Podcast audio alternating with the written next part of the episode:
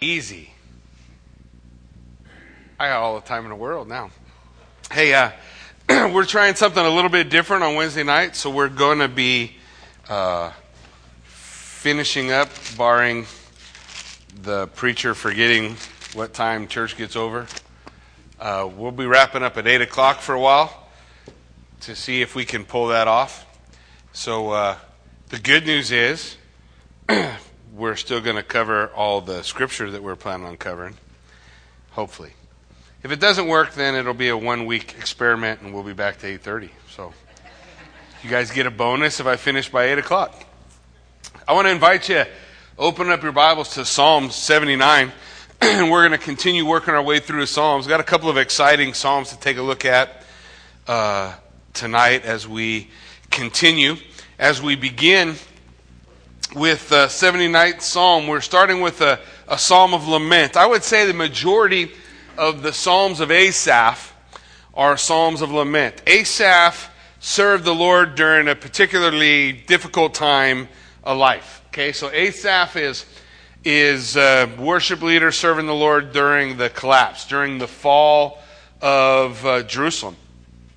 So it's like being the worship leader in the worst time of your history, the history of your nation ever.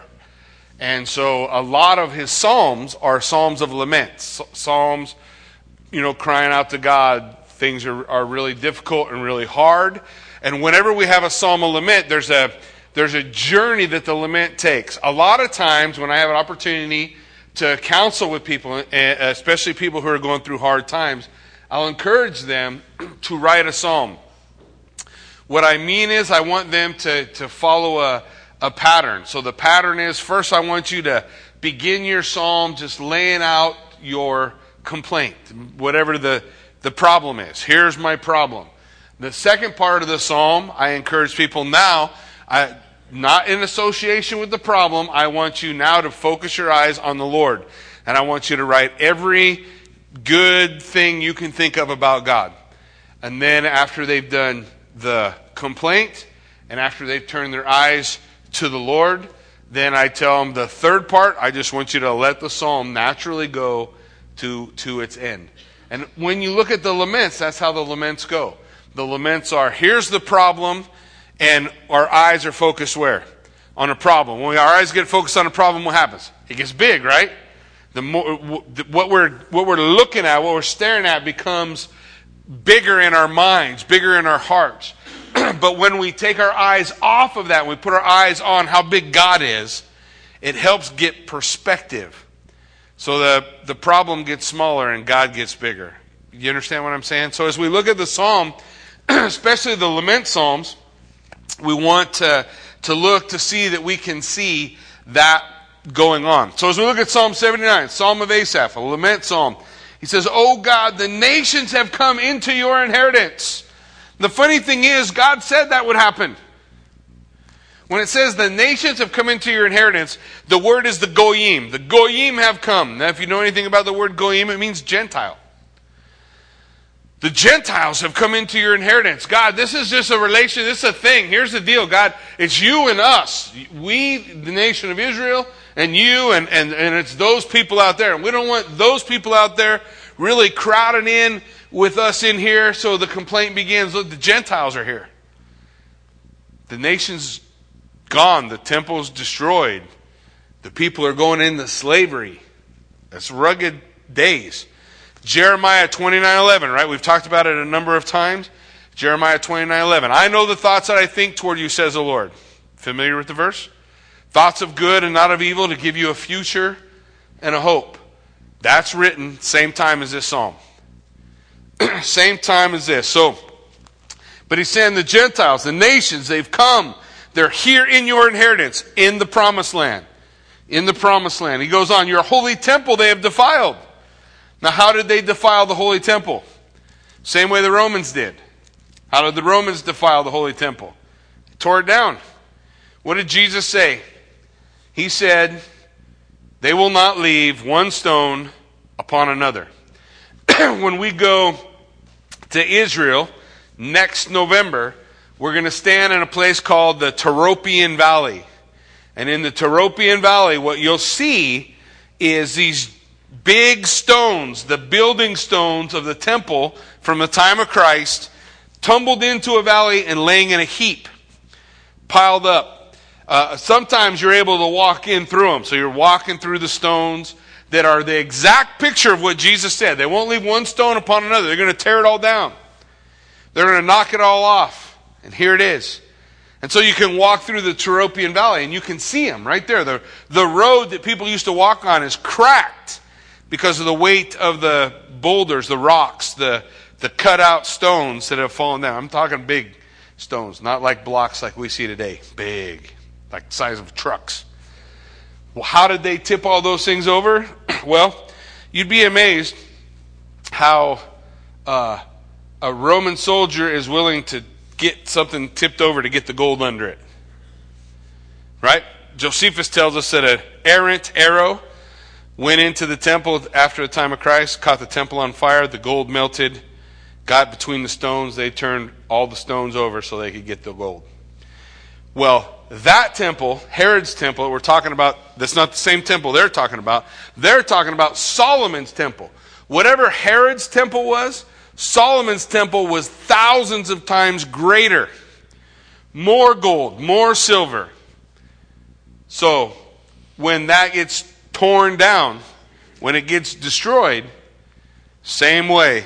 Utter desolation, the hilltop is made flat again. And so Asaph says, Your holy temple, it's been defiled. He calls it his holy temple. I just want you to know that the prophets, Ezekiel, laid out for us that God didn't call the temple his temple. In Ezekiel, they, there's a, a story about a child that's going to be born, and they call that child Ichabod. You guys heard of the Ichabod, the headless horseman, Ichabod crane? Ichabod means what? The glory has departed. What is it that Ezekiel saw? The glory of the Lord come up from between the cherubim, float up over the, the eastern gate, and, and out into oblivion, really. To, it left. What the picture is that the glory of God, God's presence, is not there. Why? Because the people have turned their back on God. They're not, they don't want to have nothing to do with God. They're not, they're not wanting that relationship. Their world is not God centered anymore. So they they pushed God out, so God left. So when he says, Your temple's been defiled, it, to me, God in heaven is saying, I'm not there. That's not my temple. Later on, I want you to look forward to the future.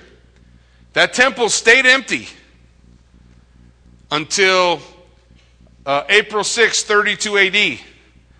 And on April 6, 32 AD, or the 10th of Nisan, someone came walking down the the uh, Mount of Olives into the, into the eastern gate, up onto the Temple Mount.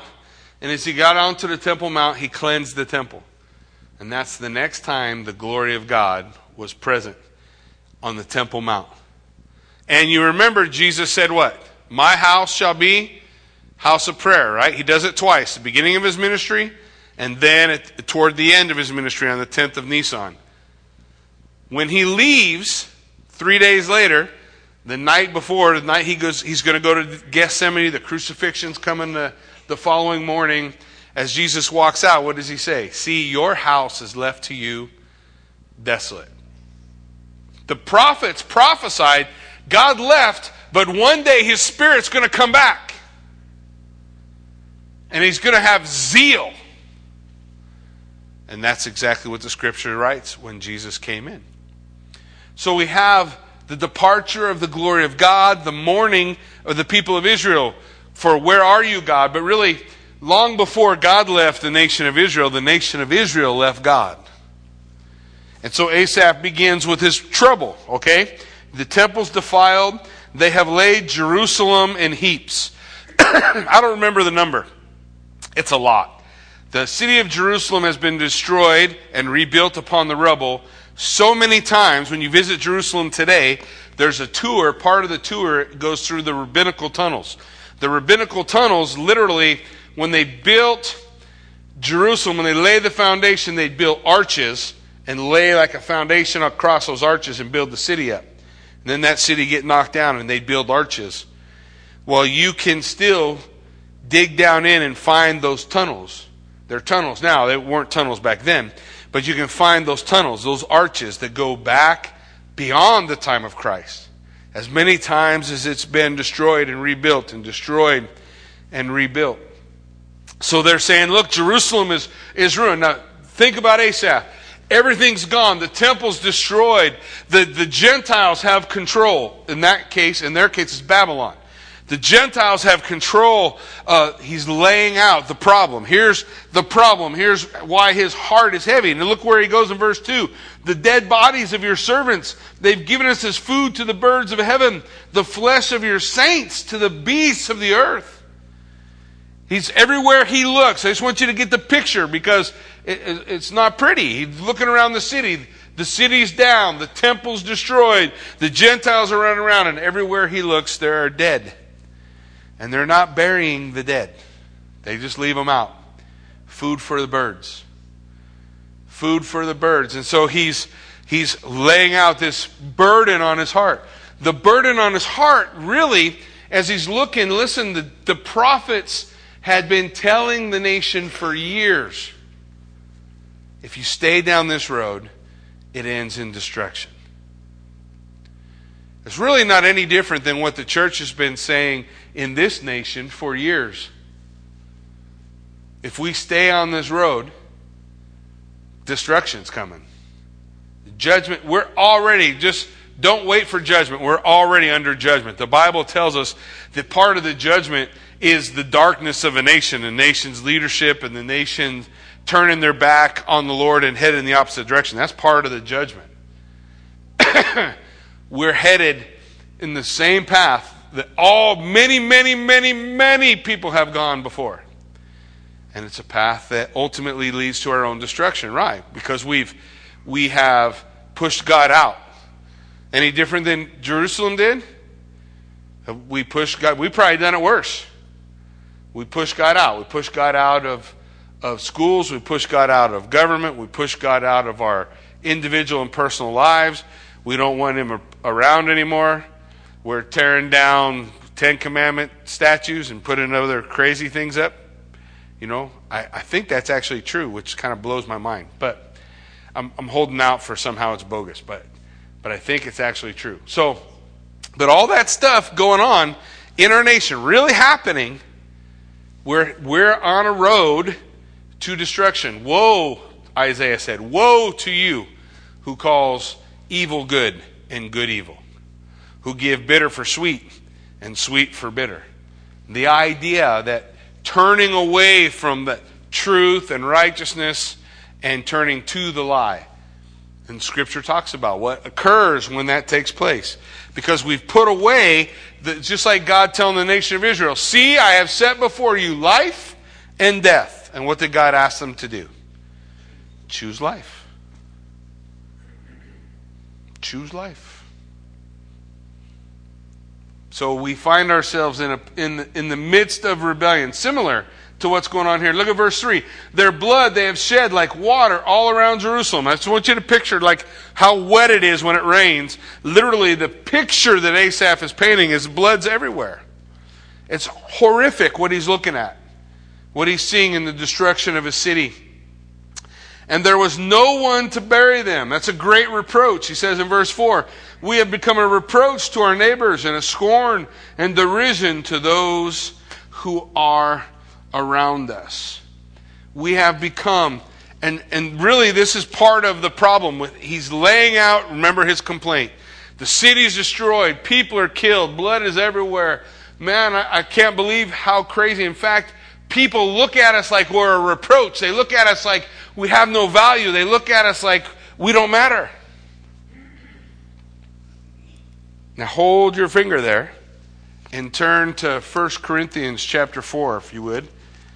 You're going to go to the right, all the way to the New Testament.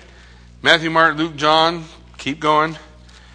we're going to go past uh, Romans and we're going to hit 1 Corinthians. And we're going to 1 Corinthians chapter 4. And I just want you to see what, as, we, as we come to a, a, a place in Christ the difference of the attitude. Here we have an attitude that says, man, we're, we're scorned. We're a derision to all these people who look at us. We're reproach to our neighbors. But this is what Paul has to say in 1 Corinthians chapter 4. We'll pick it up in about verse 11. He says, To the present hour, we both hunger and thirst, and we are poorly clothed and beaten and homeless. And we labor, working with our own hands, being reviled or hated. We bless. Being persecuted, we endure. Being defamed, we entreat. We have been made like the filth of the world, the offscouring of all things until now. He's saying this is how the world views us. Now, I just want you to make full picture. This is how the people in Jerusalem felt like the world saw them at the destruction of Jerusalem. Now, I ask you, how does the world see Christians today? Is that somehow different than that? Is it they, they, they see us as righteous and good and no they don't. Jesus said, A servant is not greater than his master. If the world hates me, what will it do to you? Will hate you. But what does Paul say? Paul says we don't, we don't complain about the fact that the world hates us and we don't moan and groan. What does Paul say we do? He says we, we endure persecution. He says, though they use us, they spitefully use us, they look down on us, doesn't stop us. We still have a job to do, a role. And ultimately, so does Asaph and the people of Jerusalem in the same way. They still have a role to play. So look what he says in verse 5. How long, Lord? You ever ask that question? So he's looking at all this stuff. He says, How long? What, does, what is it he wants to know? Really, what we all want to know when we're in times of persecution, struggle, tribulation, life is hard, we're in a bad patch, whatever the deal is, he wants to know the same thing we want to know. Tell me that this is only temporary. It's not forever. How long, O Lord? God gave Daniel the answer. Do you know what the answer was? 70 years. 70 years. That's how long. This particular time that, that the trial that they were in was going to last. It's not forever, but 70 years, that's a long time, right? In fact, that's a lifetime. How long, O Lord, will you be angry forever? Will your jealousy burn like a fire? Pour out your wrath on the nations that do not know you. One of the big struggles for the nation of Israel was to recognize that they were being judged by a nation that didn't even like God. They, they could care less about God. Why are you using a pagan nation to judge us? Well, the easy answer for that question is because he's God. He's king. He's sovereign. He does always what's best and what's good. Now, they're crying out for judgment to fall upon the, the Gentiles. Look, God still holds the Gentile nation. In fact, through the prophets, God provides a, a, judgment on Babylon. Why? Because of the things Babylon did. God sent them to be his hand of retribution on the people, but he holds Babylon responsible for what they did. He holds them responsible for the, for the choices that they made and the way that they treated his people. So he will pour out this wrath upon the people and on the kingdoms that do not call on your name. Why? Because they had devoured Jacob. They were trying to wipe out God's people and they laid waste to his dwelling place. Now, verse 7 is the end of his complaint. So you see how the complaint goes. Man, it's really rugged. Everywhere I look, death, destruction. The city's destroyed, blood, death everywhere. God, I just wish you'd get those people. Get those people. We ever gone through that? Ever feel that way? I mean, I, I can watch the news and see people act that way all day. It's different names, different nations, different issues, but the same attitude most of the time. So, so here's the struggle. God get them. God, you know, this isn't right, what's going on. And, and uh, I agree, it's not right. And ultimately, God will take care of those things. But then his heart begins to turn. Verse 8, he starts to cry out for forgiveness. Why? Because they left God. God's still there.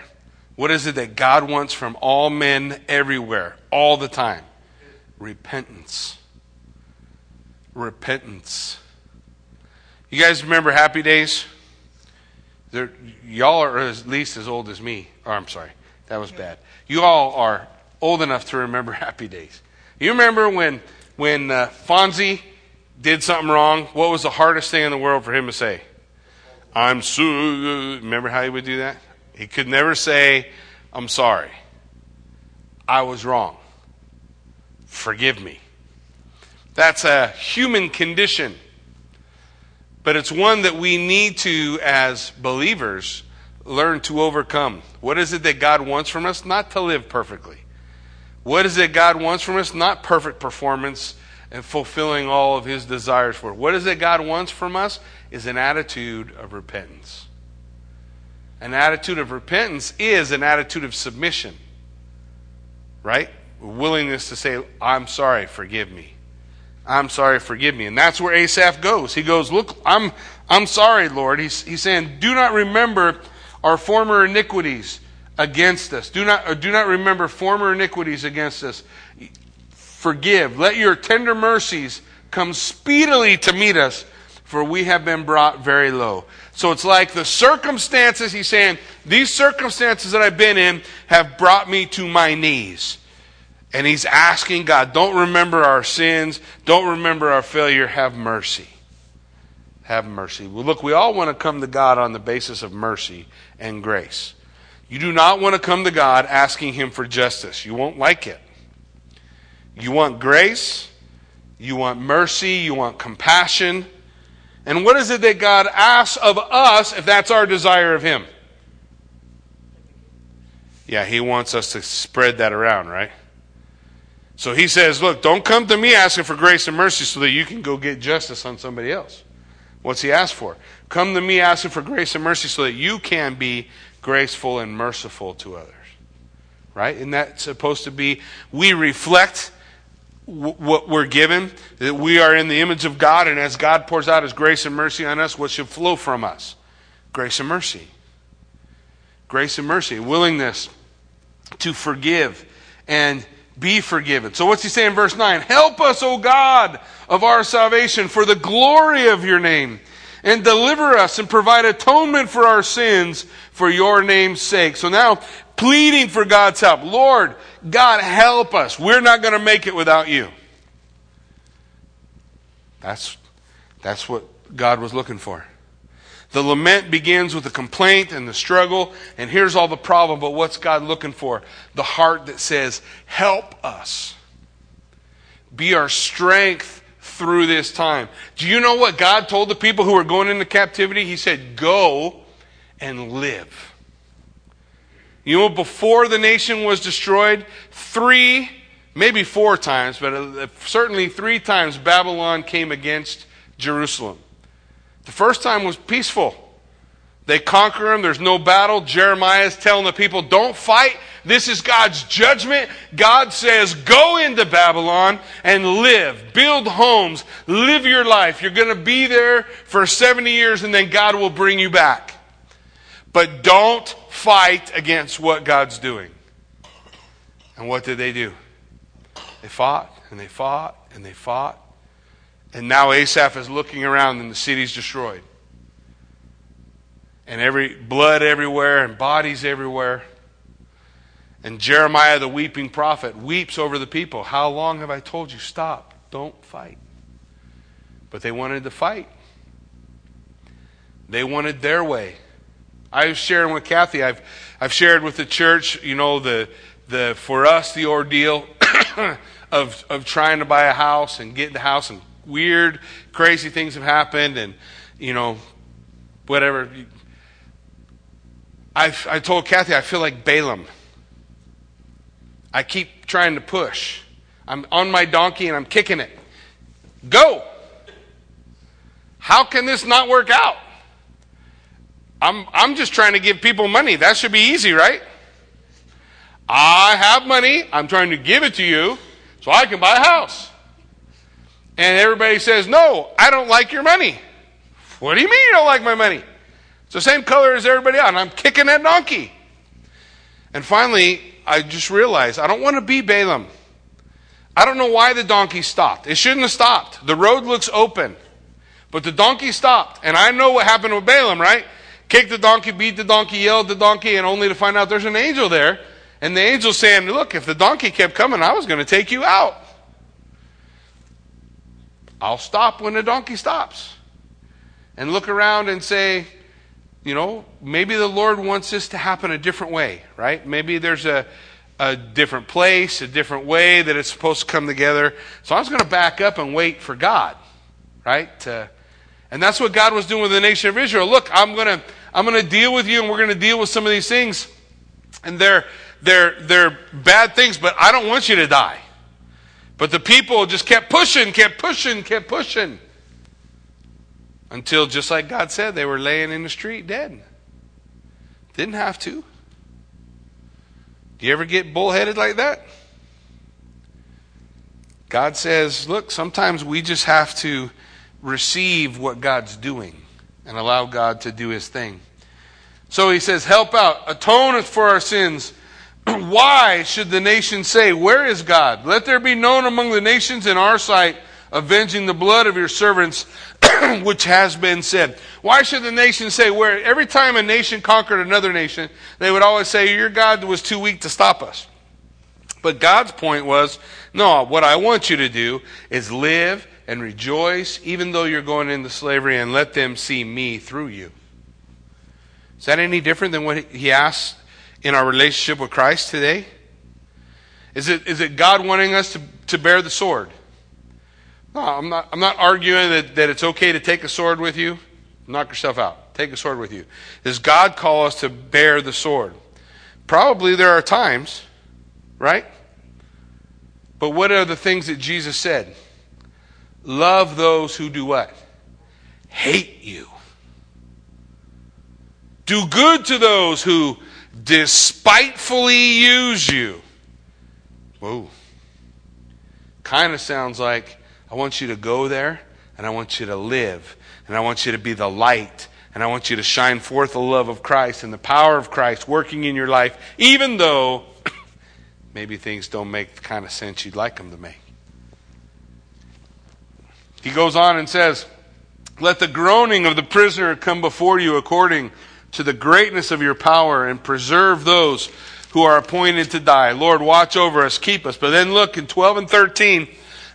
you can see the lament begin to turn. He's asked for forgiveness. He's, his eyes are coming to the Lord. He says, Return to our neighbors sevenfold into the bosom their reproach with which they have reproached you, O God. So we, your people, and the sheep of your pasture will give thanks forever, and we will show forth your praise to all generations. Look, he still wants God to to judge the people who are hurting them, and as I said, God will. But whose timing is that? That's God's, right? That's God's timing. The choice to say, We will follow you. You're the shepherd, we're the sheep. We want what you have for us.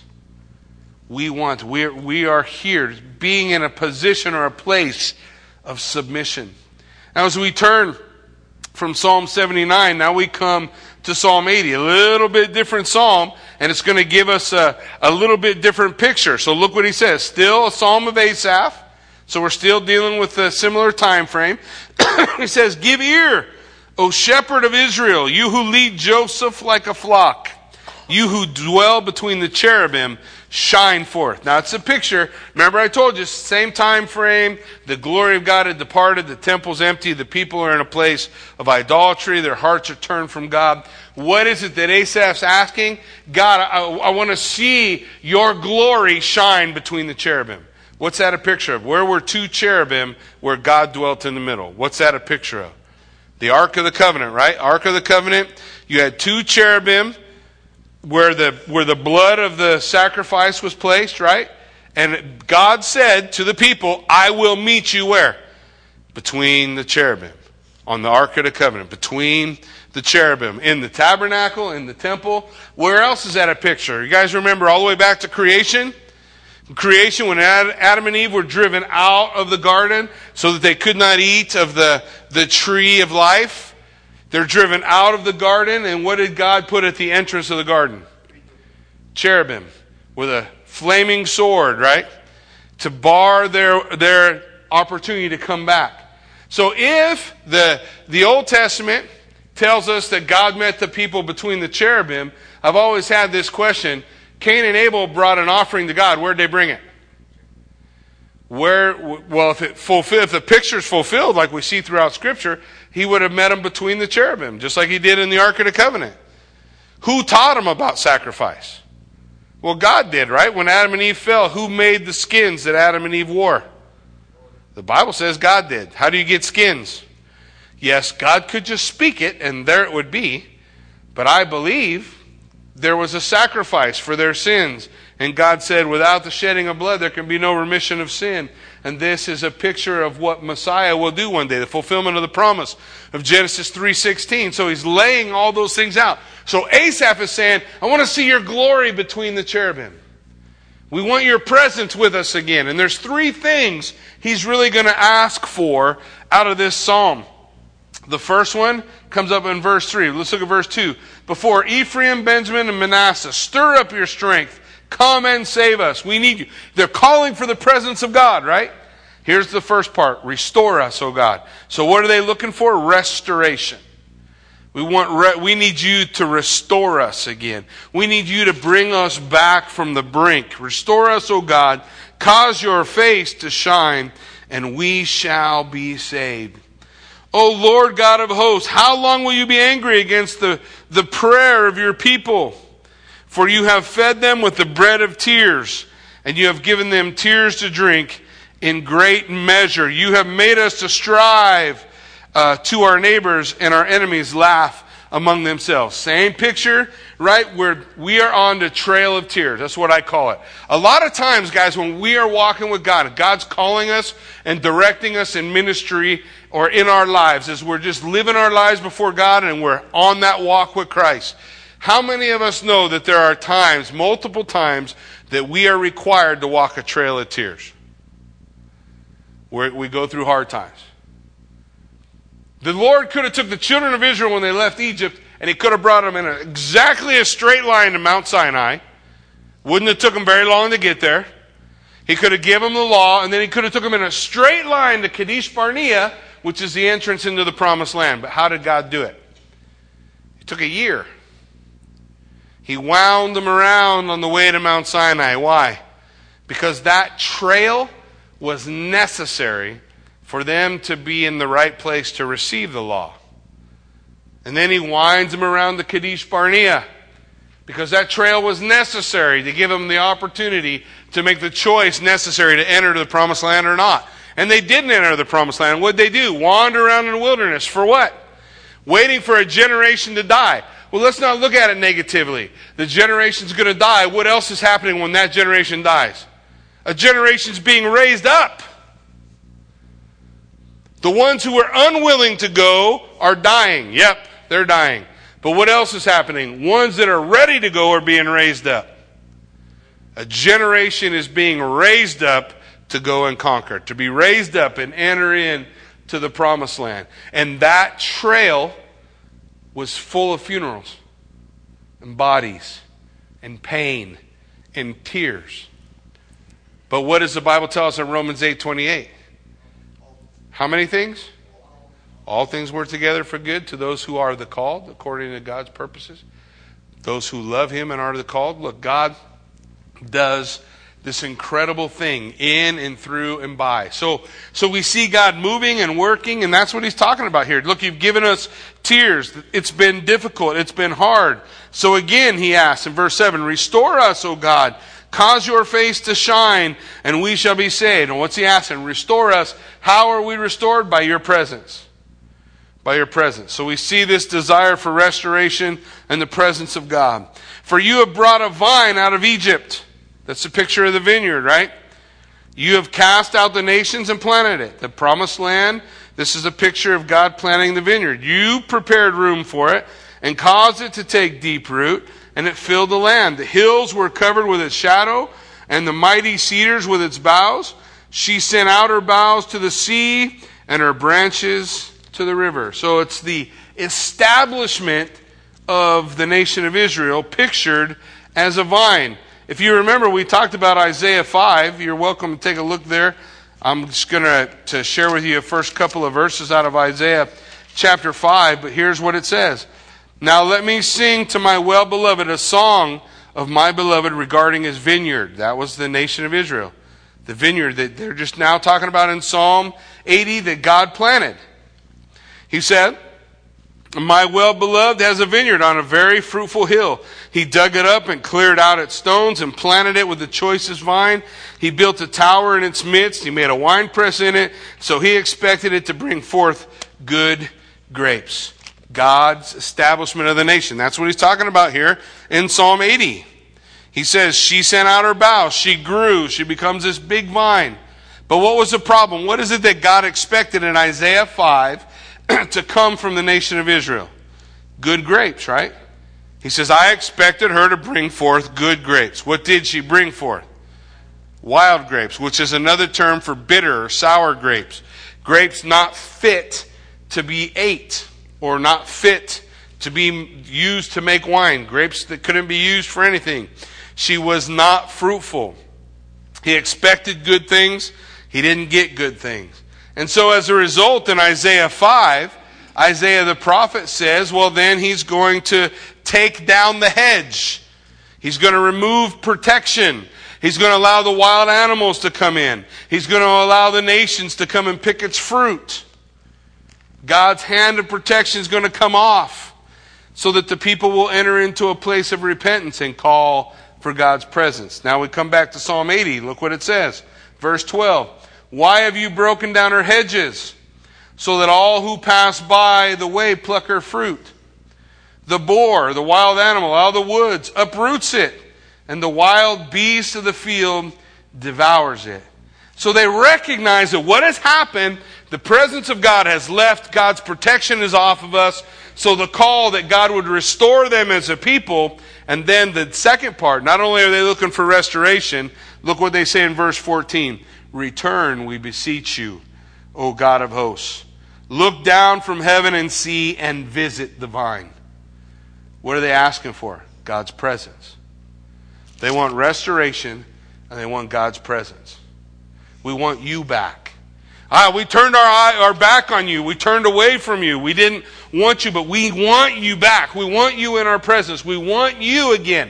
We want to be restored. We want to see the nation be who she's supposed to be. But in order for that to happen, we need you here. Do we need anything any different if our nation's going to survive? If our nation's going to bear fruit? If our kids and our grandkids are going to have the kind of world they should have, what's necessary? God needs to be in it. God needs to be here. We don't need another Messiah, we have one. We need Him here. We need God to be central. Now, if we want God to be central of our nation, what must happen first? He must be central in our lives. Aren't we in the nation? I think we keep looking outside for somebody else to do something, for something else to happen, and the reality is we need revival, and revival doesn't happen out there, it happens in here. And it doesn't happen in here before it happens in here. You get it? We want God's presence. That's what the nation of Israel, that's what Asaph is crying out for. Return and visit us. Now, does it happen? Does God come to his vineyard? Absolutely, he does. Remember, Jesus told a, a parable about the vineyard? What did he say? The owner of the vineyard has sent prophets, he sent people to ask for the fruit. Remember Jesus' parable? He sent them and they killed them and they beat them and they. So what did the owner of the vineyard say? I will send who? my son. And so God sent Jesus. Did he come to the vineyard? Sure did. And the, the ones who were working the vineyard, what did they do? They killed him. They killed him and, and wrought for you and I eternal salvation.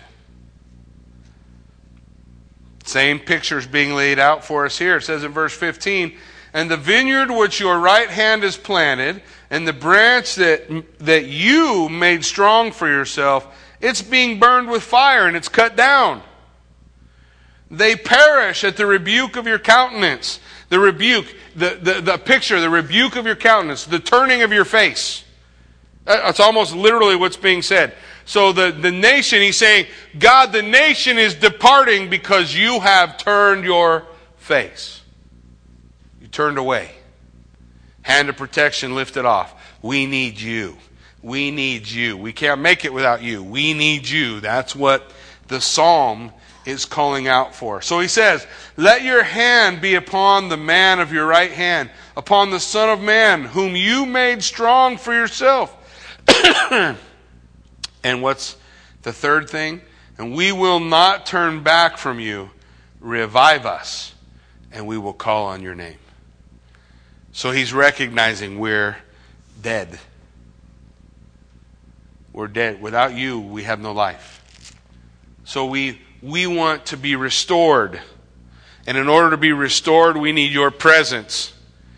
And when your presence comes, we need you to breathe life into us again. Revive us again. The, the psalmist calling out for God not only to restore, but to return his presence and to revive, and we will call upon your name. What did Solomon say when he dedicated the temple?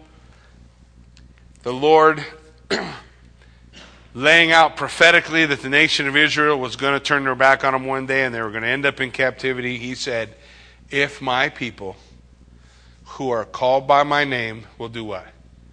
Humble themselves and pray turn from their sins and cleanse their wicked way. Then I will hear their prayers from heaven.